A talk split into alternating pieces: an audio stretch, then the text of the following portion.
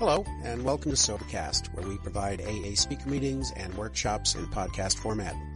We're an ad-free podcast, and if you enjoy listening, please help us be self-supporting by visiting Sobercast.com, look for the donate link, and drop a dollar or two into our virtual basket. We hope you enjoy the podcast. Have a great day. Good evening, everyone. My name is Al. I'm an alcoholic and addict. And I'm powerless over everything. I kind of feel like that I've been in a hatchet fight and everybody had one with me right now. It's good for me to be here. I would like to thank Walter and the board of the Robinson House for inviting me over to share in this benefit, which I've noticed to see the gentlemen stand up with one year, one day at a time. I never know what I'm going to say when I'm asked to speak, or I never know what I'm going to say when I raise my hand in a meeting to share. But when I say I'm an alcoholic and an addict, and I'm powerless over everything, and I have a feeling illness, that I says that primarily for myself, because I don't want to ever forget one thing that I think is very important that I've learned. Knowledge alone will not keep me sober. I've always had a lot of knowledge. All of us in this room has got a lot of knowledge. We're very bright. We're very intelligent. Maybe that's why we all here together.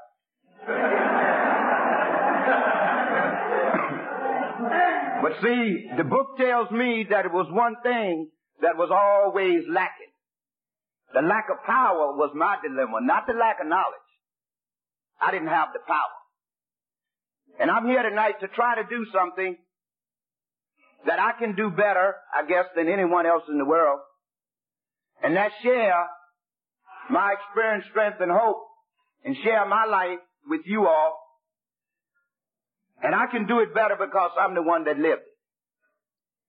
And I no longer can, uh, when I'm standing in a position like this, I always humble myself to that power that I choose to call God, that maybe I don't necessarily understand. And, and today, I'm glad that I try not, I don't use my brain to try to understand God. The literature tells me that uh, I'm not supposed to do that. I just, my sponsor told me this. He said, long as you know that you are not it, you okay. And I heard a guy say something in a meeting a couple of weeks ago when he was sharing. and it had never formed in my mind the way that he said it, but it was true for me. He said part of his problem always was that he could always, would always get along with anybody in the world. No soon they recognized that he was God.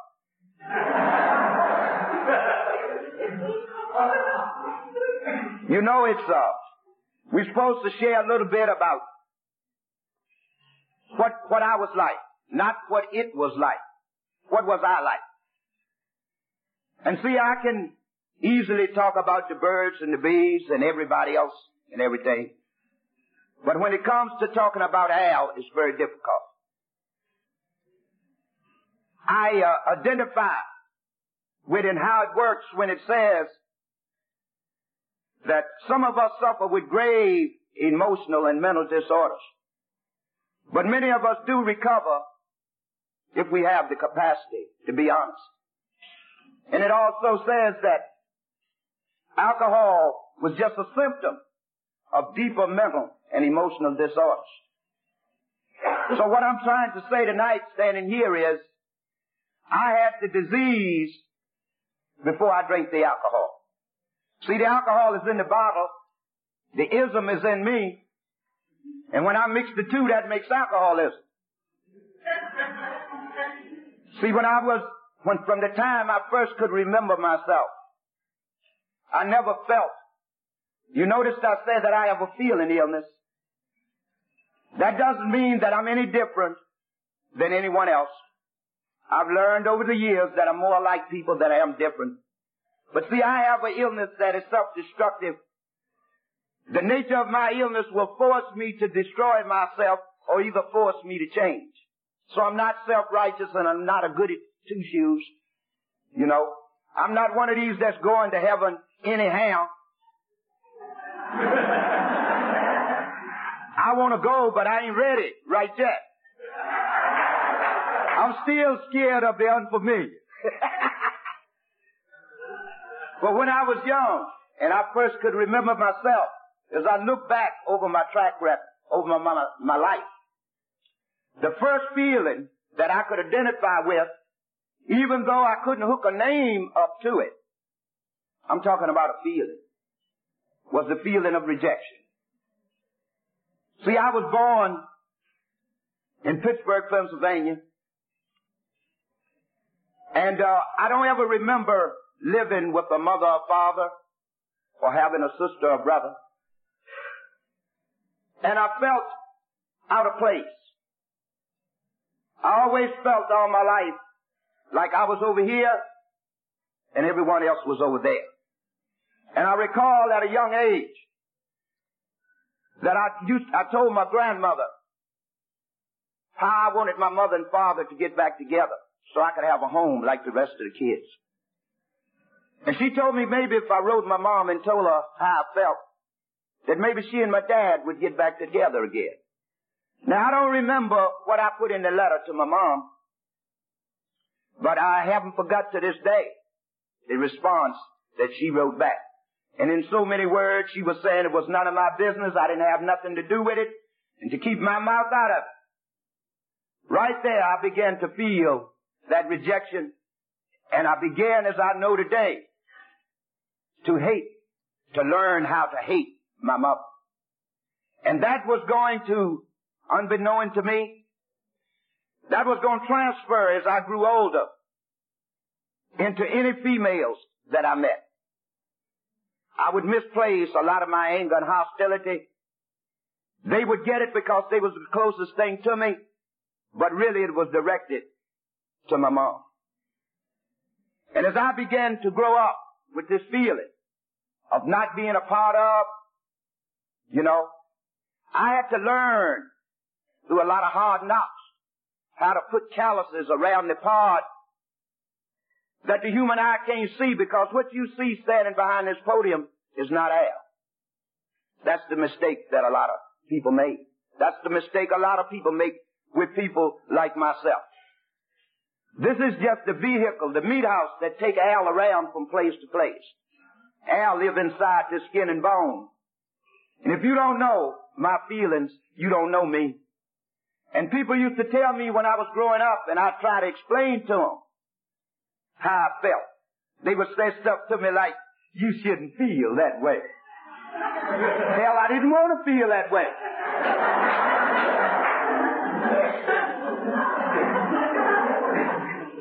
So I guess I began to take the attitude that I must not be like other people.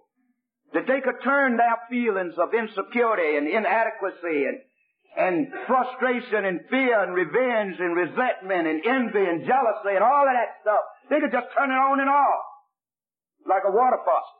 See, but I couldn't do mine like that. So I had to learn how to protect Al. Not the physical part, but the part that the eye couldn't see. If you can imagine in your mind a duck sitting on a pond in a, on a bright calm, sunshiny day with not a ripple in the water and look like he's just sitting right on top of the water just like that. But if you look underneath, his feet is going just like that. That's the way my gut used to go all the time. And I learned how to let people hear what I thought they wanted to hear. And when they'd say to me, Al, how you doing? I say, oh, just fine. I'm just, and I'm ready to kill something right there. oh, I'm doing fine. See, I, I, I was brought up in an environment where the projection of what a man was supposed to be, that men didn't cry, men didn't ask for help, men didn't tell women they loved them, men didn't do this, men didn't do that. Men did what they wanted to do when they got ready and stopped doing what they didn't want to do if they didn't want to do it. and I tried to live up to that. I tried to live up to that. So regardless of how I felt, okay, I was one that could carry around a lot of masks in my pocket, imaginary masks. In whatever situation that I was in at any given time, I could pull out the proper mask to put on. And I thought, and people thought I was normal. Just like all of y'all sitting out there, y'all look normal. Real normal. See, the wolf man looked normal too.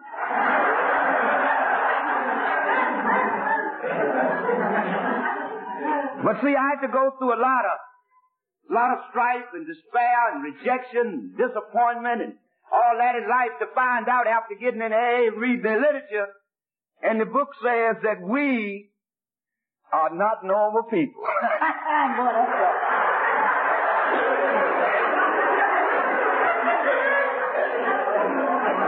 I spent all those years trying to be something that I never could be. And that's a normal person. And it wasn't until my illness forced me to accept that fact about myself that my life began to get better. As I said, growing up, I was born with a gift, what they call a photographic memory. I was a straight A student in school and every subject didn't have to study and my ambition at that time was to become a physician. I know today that God equipped me with everything necessary to become a physician, but apparently it was not in God's plan. And I'm glad today that He didn't allow me to become a doctor because knowing today, and I've been knowing it for a number of years, that I wanted to become a doctor for the wrong reason. I wanted to be a doctor so that the lives of other people would be in my hands. And I could do to them what I thought that they had done to me. And I was a loner. I could isolate myself. And I remember I used to pray as a kid. Now this was before I ever drank the drug. So you see, I, I'm real sick. And I look normal tonight, don't I? I look real normal. You know? I'm normal to you all. But I remember praying as a kid a many nights and asking God to take the feeling away from me from people. And if He would do that, I'd never have it again. Now, I'm, I'm not saying that God did that because I, I don't know what God do. See, that, that was part of my problem too. I'm trying to figure out what God gonna do and couldn't figure out what I was supposed to do.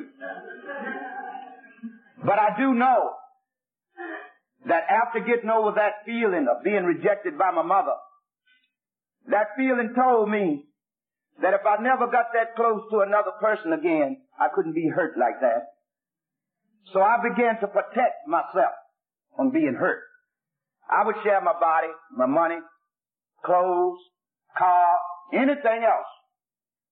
But I was a guy with my feelings and my inside that would say, come close with one hand and get back with the other. See, when you got too close to me, I would send you a message to get away. And if you didn't get away, I'd send a little stronger. Okay? And if you didn't go, then I would go. Always been a runner. So, compound with all of these feelings. At the age of 15, I was faced with a situation where out of fear as I know it today, that I uh, committed an act that got me five to seven years. It was a manslaughter charge. And it was out of fear. And it was out of trying to prove to other people. See, because I've always been small and never had anybody to fight for me or do anything like that. And I felt, always felt inside that I had to depend on me. And if I ran one time, I had to always run. And I recall in school, it was a boy in school that used to take all the little boys' lunch every day. Every day. Including mine. And I made a mistake one day and came home from school and told my granddad that I was hungry. And he wanted to know had I eaten. I told him about baby Ray had been, had took my lunch and he had been taking it. And I'm looking for this sympathy from my granddad. Poor little thing. You know, I didn't get that. He told me how hard he worked and if I come back there another day telling him about somebody took something from me, what he was going to take when I got there. So I made up in my mind that day that, excuse the expression, that I would never take two ass whippings in the same day. so what I did, I went back to school the next day. Now this is what I thought I learned about people. See? And when all the little boys, see what he would do, he would bring two pistols to school at, at lunch hour there was a big stump way out from the school and he would sit in the middle of the stump with his two pistols and all of us had to march around the stump like ten soldiers and place our lunch bags on the stump. And then go back and sit out there just like y'all sit. And he would look in the bag and eat what he wanted and what he didn't want, he'd take it to throw it away. And then he'd pick his pistols up and spin them on his finger like was Wild Bill Hickok. and he said, if you tell anybody, I'm gonna kill you here. And all of us were scared. And I was scared to death. But that day, when all the little boys marched around the stump and put their lunch bag up there, I didn't put mine up there, but I was scared. And he had to make an example out of me. So naturally, he jumped out to grab me, and I guess that probably was the best fight I ever put up. I didn't beat him, and he didn't beat me. But the next day, who do you think was sitting on the stump beside?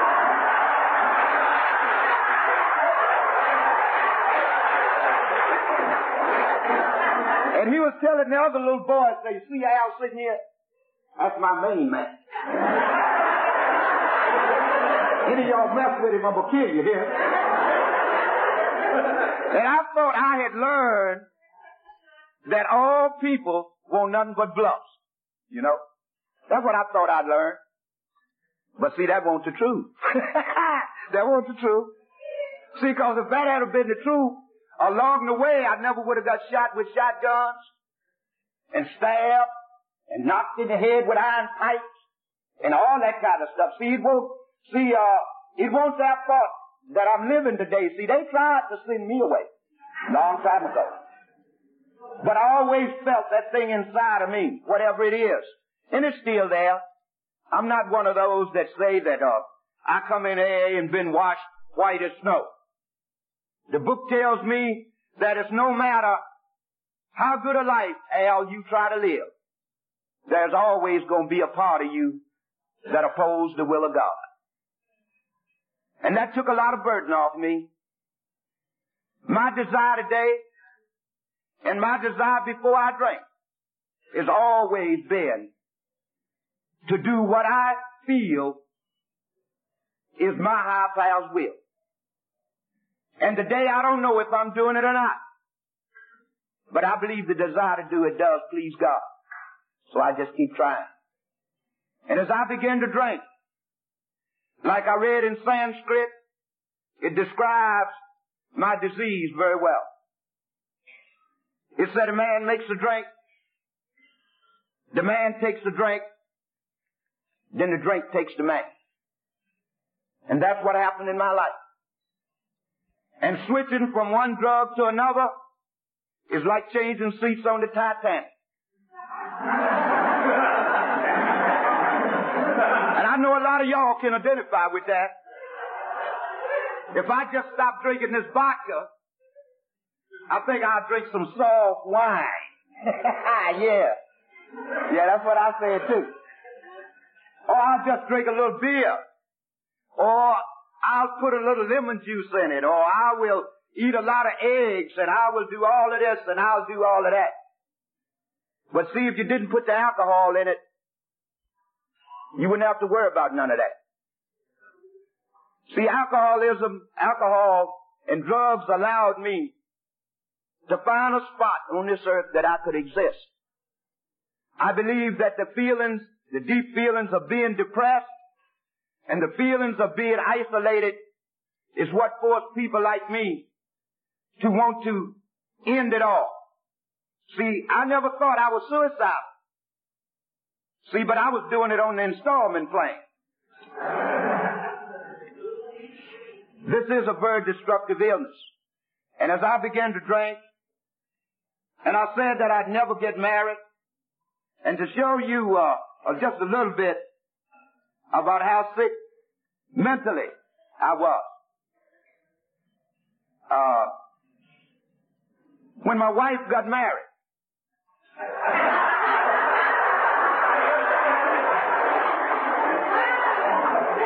you notice I've made a clear distinction. I used to say when I got married, see, but I didn't get married. I was already married. See, I had a wife. Alcohol and drugs. I was already married. I didn't know it.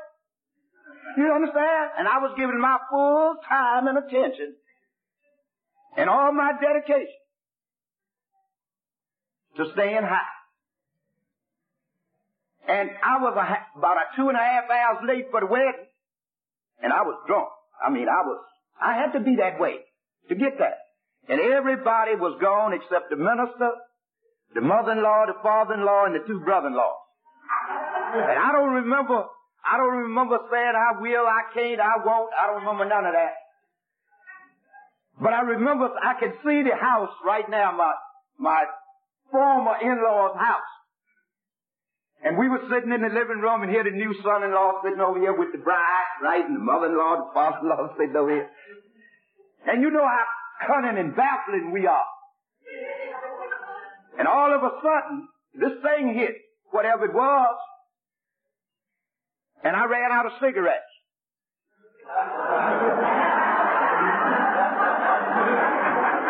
and I told them that uh, I was going to the store to get me some cigarettes right at the corner. And I asked them, did they want anything? And they said, yeah, potato. You know, you know, the little tidbit, tidbits they said they wanted. And I left going to the store to get some cigarettes and some soda and potato chips and stuff. And it was six months. before she seen me again. Now,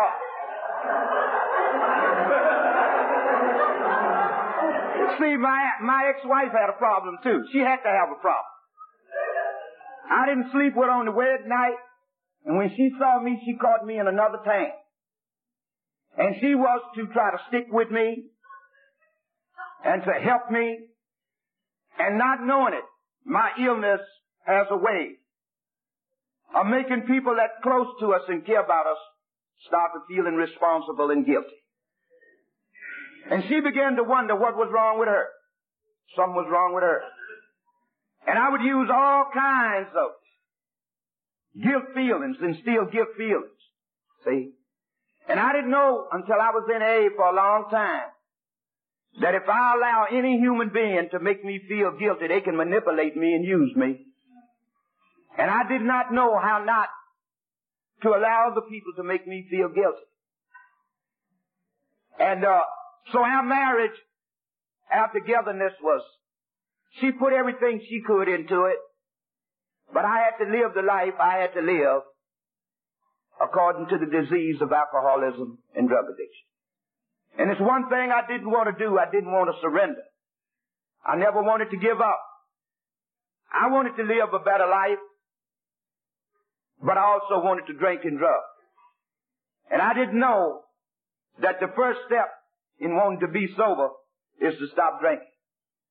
And as a result of my fears inside that I felt I had to protect that manhood, having this illness, it, uh, it led me to a lot of incarcerations, a lot of loneliness, a lot of separation. And I always felt that I was alone by myself. And what alcohol and drugs would do would give me temporary relief. And I could always live in this fantasy in my mind that tomorrow it's going to be different. And I never had any idea that how is it going to be any different tomorrow, Al, if you drinking and drugging today. You got to stop and stay stopped long enough to find out if you really want to be so. I had a lot of people that cared about me, but my illness forced those people away from me. You know, I was always kind of like a guy. I heard a guy tell a story once, and he said that uh, the average guy, if he started out that door right back there, and a man was standing on the other side with a baseball bat, and hit him upside the head, so the average human being, the normal person, would try to back up and figure what they're gonna do. They'd maybe go out that window, go out this back door, decide to stay in here, or whatever. Said, but he was the kind of guy that would keep going to that same door, getting hit in the head with that same bat, and if the man won't there, he'd stand there and wait on it.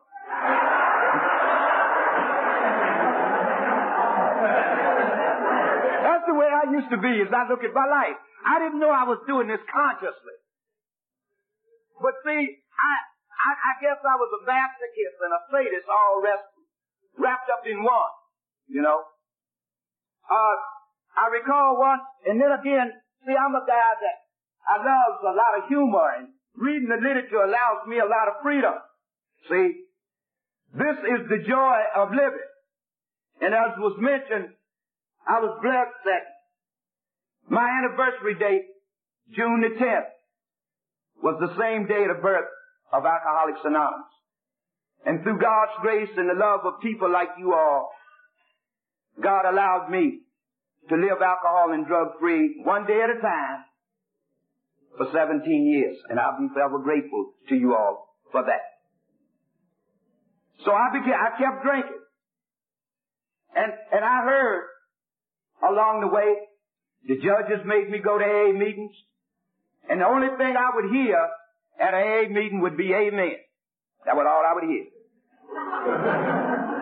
and I would hear people talk about what was happening to them, and I was one of those kind of people that would say to myself, yeah, well that happened to them, but I got more sense than that. It ain't gonna happen to me.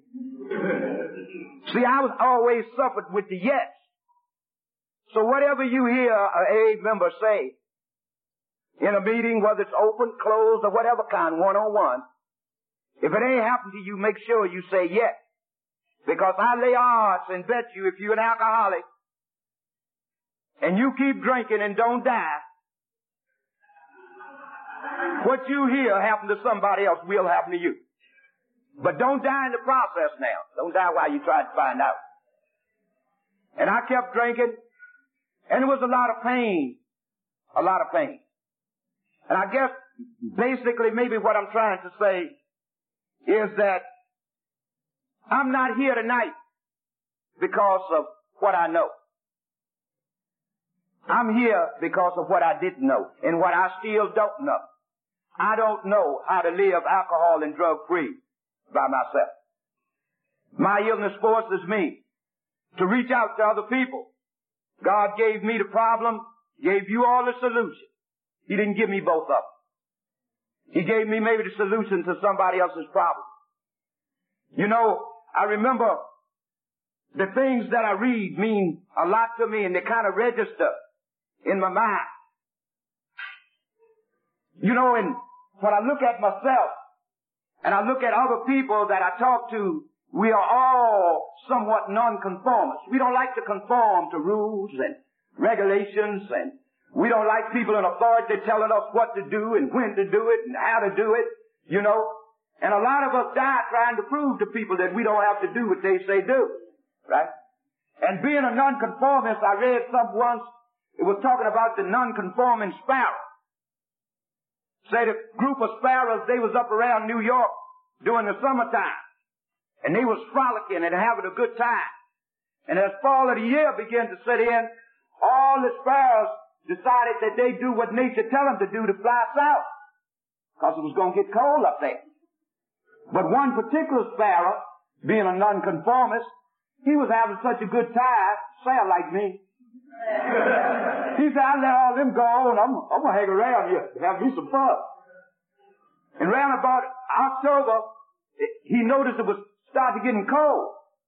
So something told him he better try to catch up with the flock and get on down to Florida where it was warm. But see, when he got along about Philadelphia, it got real cold and it started, and it started sleeting and hailing.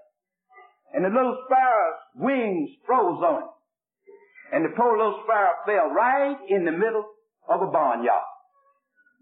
And the little sparrow thought it was all over. Thought it was the end of it.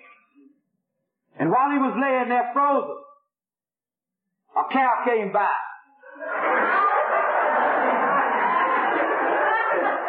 and crapped on the little sparrow. And the crap warmed his wings.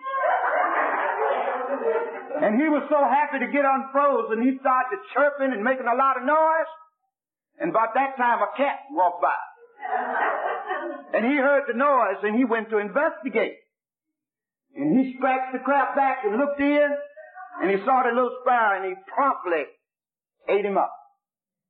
Now the moral of the story is everybody that shit on you ain't your enemy.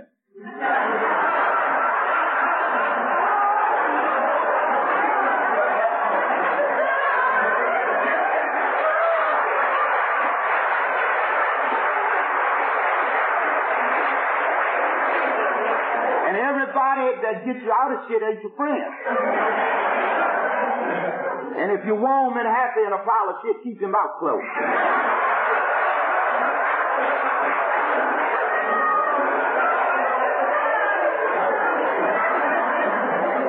See, it's things like that that help me to keep my life simple today, see? See? It's little things. I, I heard all this stuff today from a lot of the old timers that had been through the trials and the tribulations and the ups and downs of life, been through everything that you can mention, and was able to do one thing that the book says, it says, anytime you can't add no humor to your life, you're taking yourself too serious. This is the joy of living, not the joy of dying. Okay? And this thing has taught me, you know, how to live my life, with all my faults and all my shortcomings, and to recognize that the love of God in people and support of people, that just because I make a mistake, I'm not a mistake. Just because I feel insecure, I'm not insecure. Just because I feel inadequate, I'm not inadequate. I no longer allow my feelings to overrule my best intelligence. Today I'm able to do the things that some of the things, the freedom that I searched for, I always from a kid, and I imagine all of us, in our own particular way, have looked for this elusive thing, this word we call happiness. I've always looked for it and searched for it. And here about seven, eight months ago, in the calmness of what God had put in my soul, it was revealed to me that it won't because I was right or wrong or good or bad or anything else. Yeah, I needed happiness. Sure. But I was just going about it the wrong way. It said to me, say, Al, you ain't supposed to look for happiness. happiness is a byproduct of right living. You live right, and happiness is the payoff, is the reward. And I stand here today as a witness that the A 12 steps, the principle of this program has never let me down. And, and having, always having a very low trust level, that's really what I mean when I say I don't trust you. I just really mean that I'm scared you're gonna let me down. And that's why I stuck with alcohol and drugs for so long. Because I thought in its fantasy in my imagination it won't let me down. It was doing for me what I wanted it to do. But then it came a time when it stopped doing that. And I got to the point that the book speaks of that when you can't live with it and you can't live without it, then you're at the jumping off point.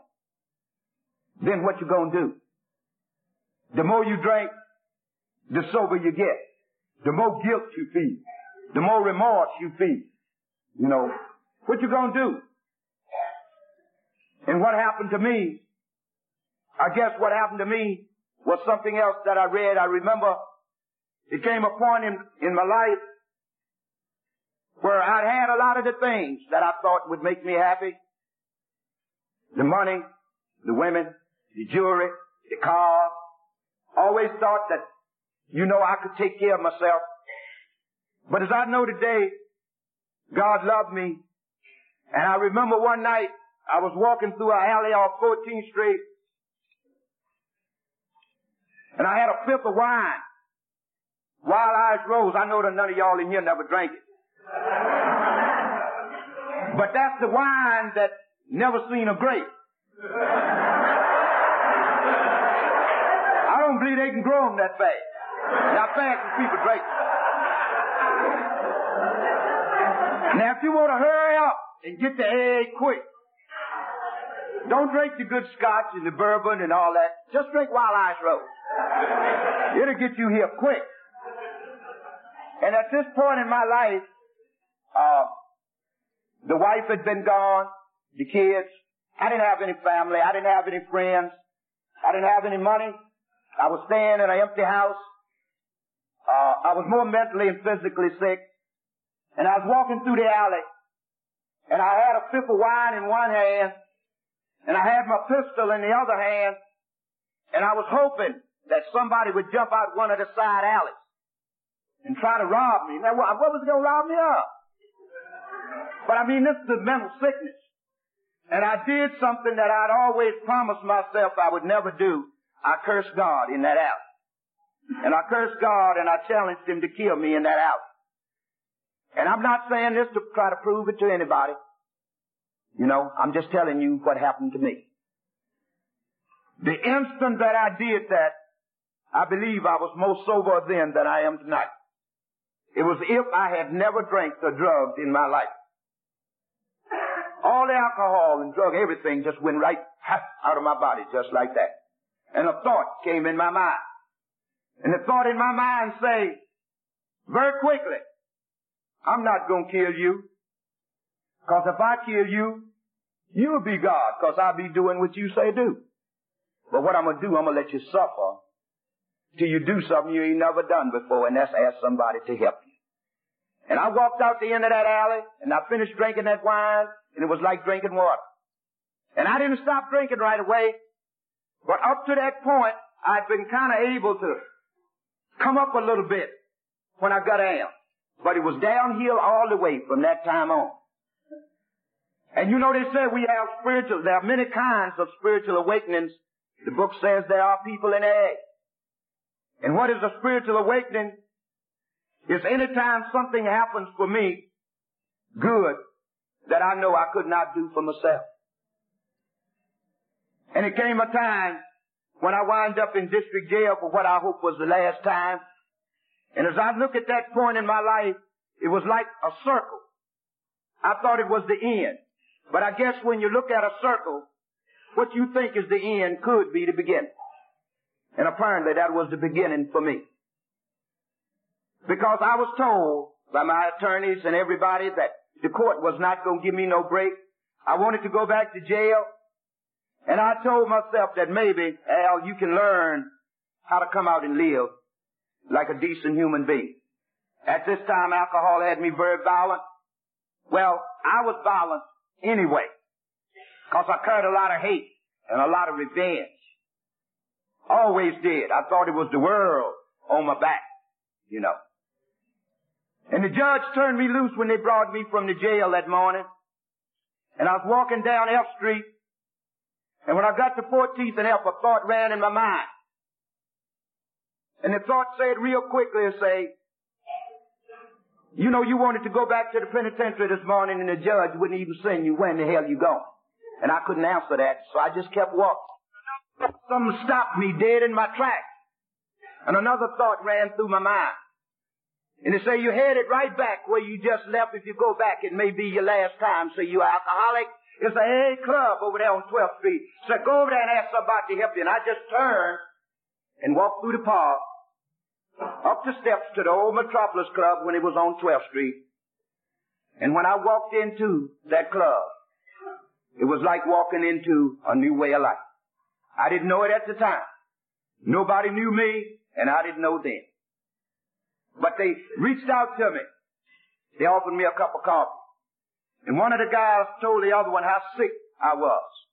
And I couldn't understand how he could tell that, because I hadn't had nothing in 13 days because I'd been locked up. But I know today he could see my soul sickness because he was an alcoholic just like me. And I was given some instructions the guy that was a powerful example for me. And he gave me a prescription just like a doctor give you a prescription. And he said, Al, I'm going to give you a prescription for getting sober and staying sober. He said, don't take a drink or a drug today. Attend a AA meeting and make a AA contact today. Say, find you a power greater than yourself and say thanks to that power. And say, try to help somebody with no strings attached. And I guarantee you that you never will have to drink again a day at a time as long as you live, but you're gonna have to deal with sobriety every day. And see, I know what he's talking about now when he said dealing with sobriety every day. I ain't drinking alcohol. But a lot of times I drink jealousy. And I drink a lot of anger. See? I'm one that believes you can get drunk in January and take the drink in June. All you got to do is just keep drinking a lot of jealousy and resentments. You keep drinking that, and if you're alcoholic, you gonna drink alcohol. See? Because that's the only thing that's gonna temporarily put out the pain. And he gave me that prescription. And through God's grace and you all support, I've been able to follow it. One day at a time. You know, it's, um, I read something once, and as I say, it's a gift. And I guess when I really look at it, it really struck me.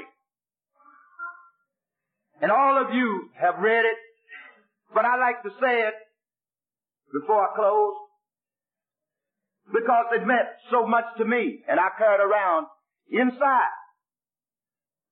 See, because it's not other people, other places and other things. See, my illness is an inside job, right? And I'm really here because I'm not all there. Okay? And I don't have the answers to the living problems of life. I have to reach out and ask other people. Because where I'm weak, someone else got the strength. And where they weak, somebody else got the strength.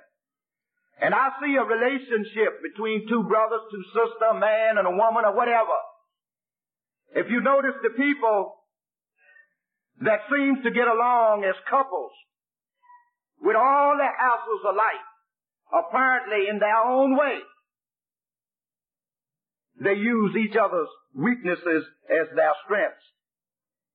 And if two people put, if I put my strength where your weakness is, and you put your strength where my weakness is, that makes two people one strong person. And the outside things that usually tear us apart don't do that. Me of myself, I'm nothing. You know, this poem about the man in the glass, it really struck me and I, I carries it around with me. And I think it goes something like this.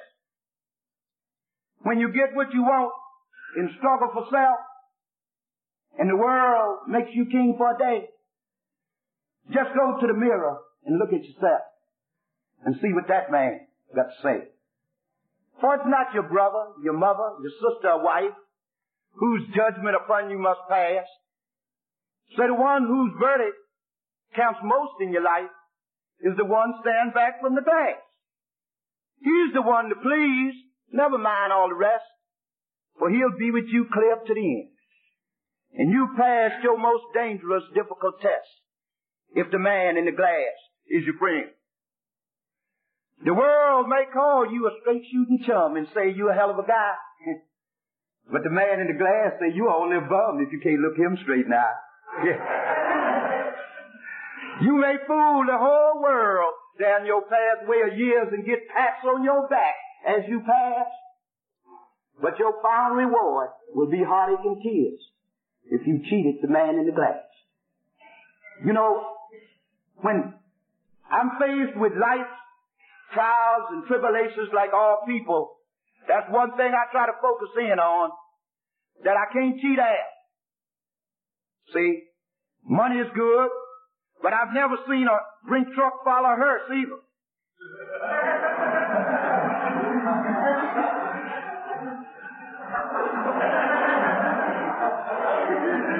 Whatever you got on this little ball here, when you leave here, you know, it's gonna stay here. And there's a couple other little things that mean a lot to me. And I don't believe, for me, this is just Al speaking, that God gives me these insights for me. Because who am I? I don't believe God cares any more about me than he do any other human being in this world. But I believe he gives it to me like he gives it to many of us to share it with somebody else.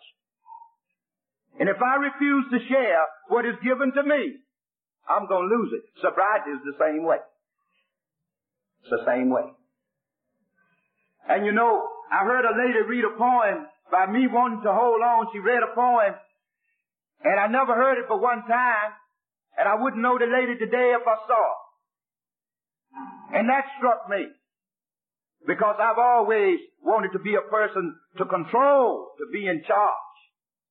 And I found out that God didn't go on vacation and leave me in charge or no other human being in charge. That He's still in charge and He's doing good. In fact, He's doing excellent.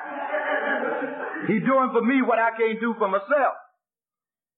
And when the lady read this poem, she read it and it says, uh, as children bring their broken toys in tears for us to mend, I brought my broken dreams to God because He was my friend. Instead of leaving Him in peace to work alone, I hung around and tried to help in ways that was my own. At last I snatched them back and cried, how can you be so slow? My child, he said, what could I do? You never did let go. And I'm a person that will grab a hot pan off the stove. See, now this is what normal people do. If they grab a hot pan off the stove, they will sit it down.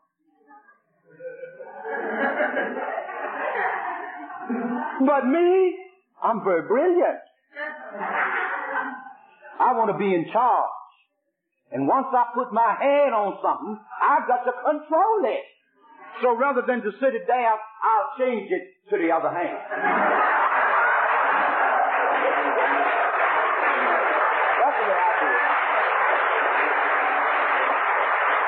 See, I don't want to let go. See, I want to, I want to change everything out there. I want to change all of y'all, the weather, the bars, everything. But I want to hold on to the cause of it in here. See, I don't want to let this go. And I've learned in this blessed fellowship of Alcoholics Anonymous that this is a gift. And at the end of how it works probably sums up the whole thing of trying to live a sober life. It say, it made clear three pertinent ideas. A, that we were alcoholic and could not manage our own lives. That probably no human power could have relieved our alcoholism and that God could and would if he was sought. I want to share this last thing and I'm going to sit down because there again, was a gift that I look at because I'm in this constant search to find something to fill that emptiness when nothing else fill it. So this guy went to India and he went to the Swami and he said to the Swami, say, I'm looking for, trying to find God. Say, how can I find God? And so the Swami told him, say, come on, let's take a walk. And while they were walking, he got so interested in what the Swami was saying till he forgot where he was walking. And he walked out in the Ganges River. And when they got out about waist deep in the water, the Swami reached over and grabbed his head and held it under the water. And he was trying to get up. Few, few seconds, the Swami let his head up and said to him, say, when I had your head under the water, so what did you want more than anything else in the world? He said, I wanted to breathe. He said, well, when you want to find God, as bad as you wanted to breathe, say you were fine. And I think that's profound. See, this disease will force me, the nature of my illness will force me to find something outside of myself that's greater than me. I either do it or I die as a direct result of my illness. And in one of the AA pamphlets, this guy had 17 years in AA, and he was giving a talk to a general audience. And those of you who read the Bible a little bit, and this ain't got nothing to do with religion yet, it's got something to do with everything.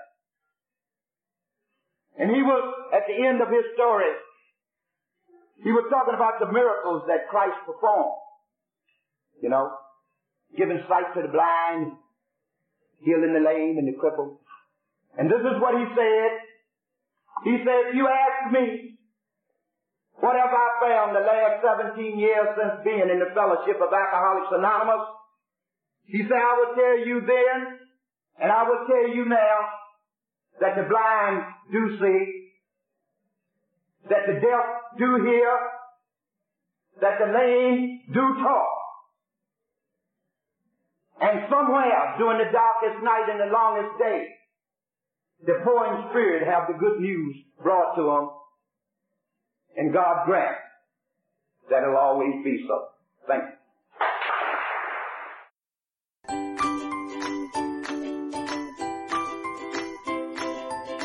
Thanks for listening. I hope you enjoyed the podcast. Sobercast is ad free, and we'd like your help in order to keep it that way. So if you'd like to help us be self supporting by pledging a dollar to a month, visit Sobercast.com and look for the donate links. Thank you very much.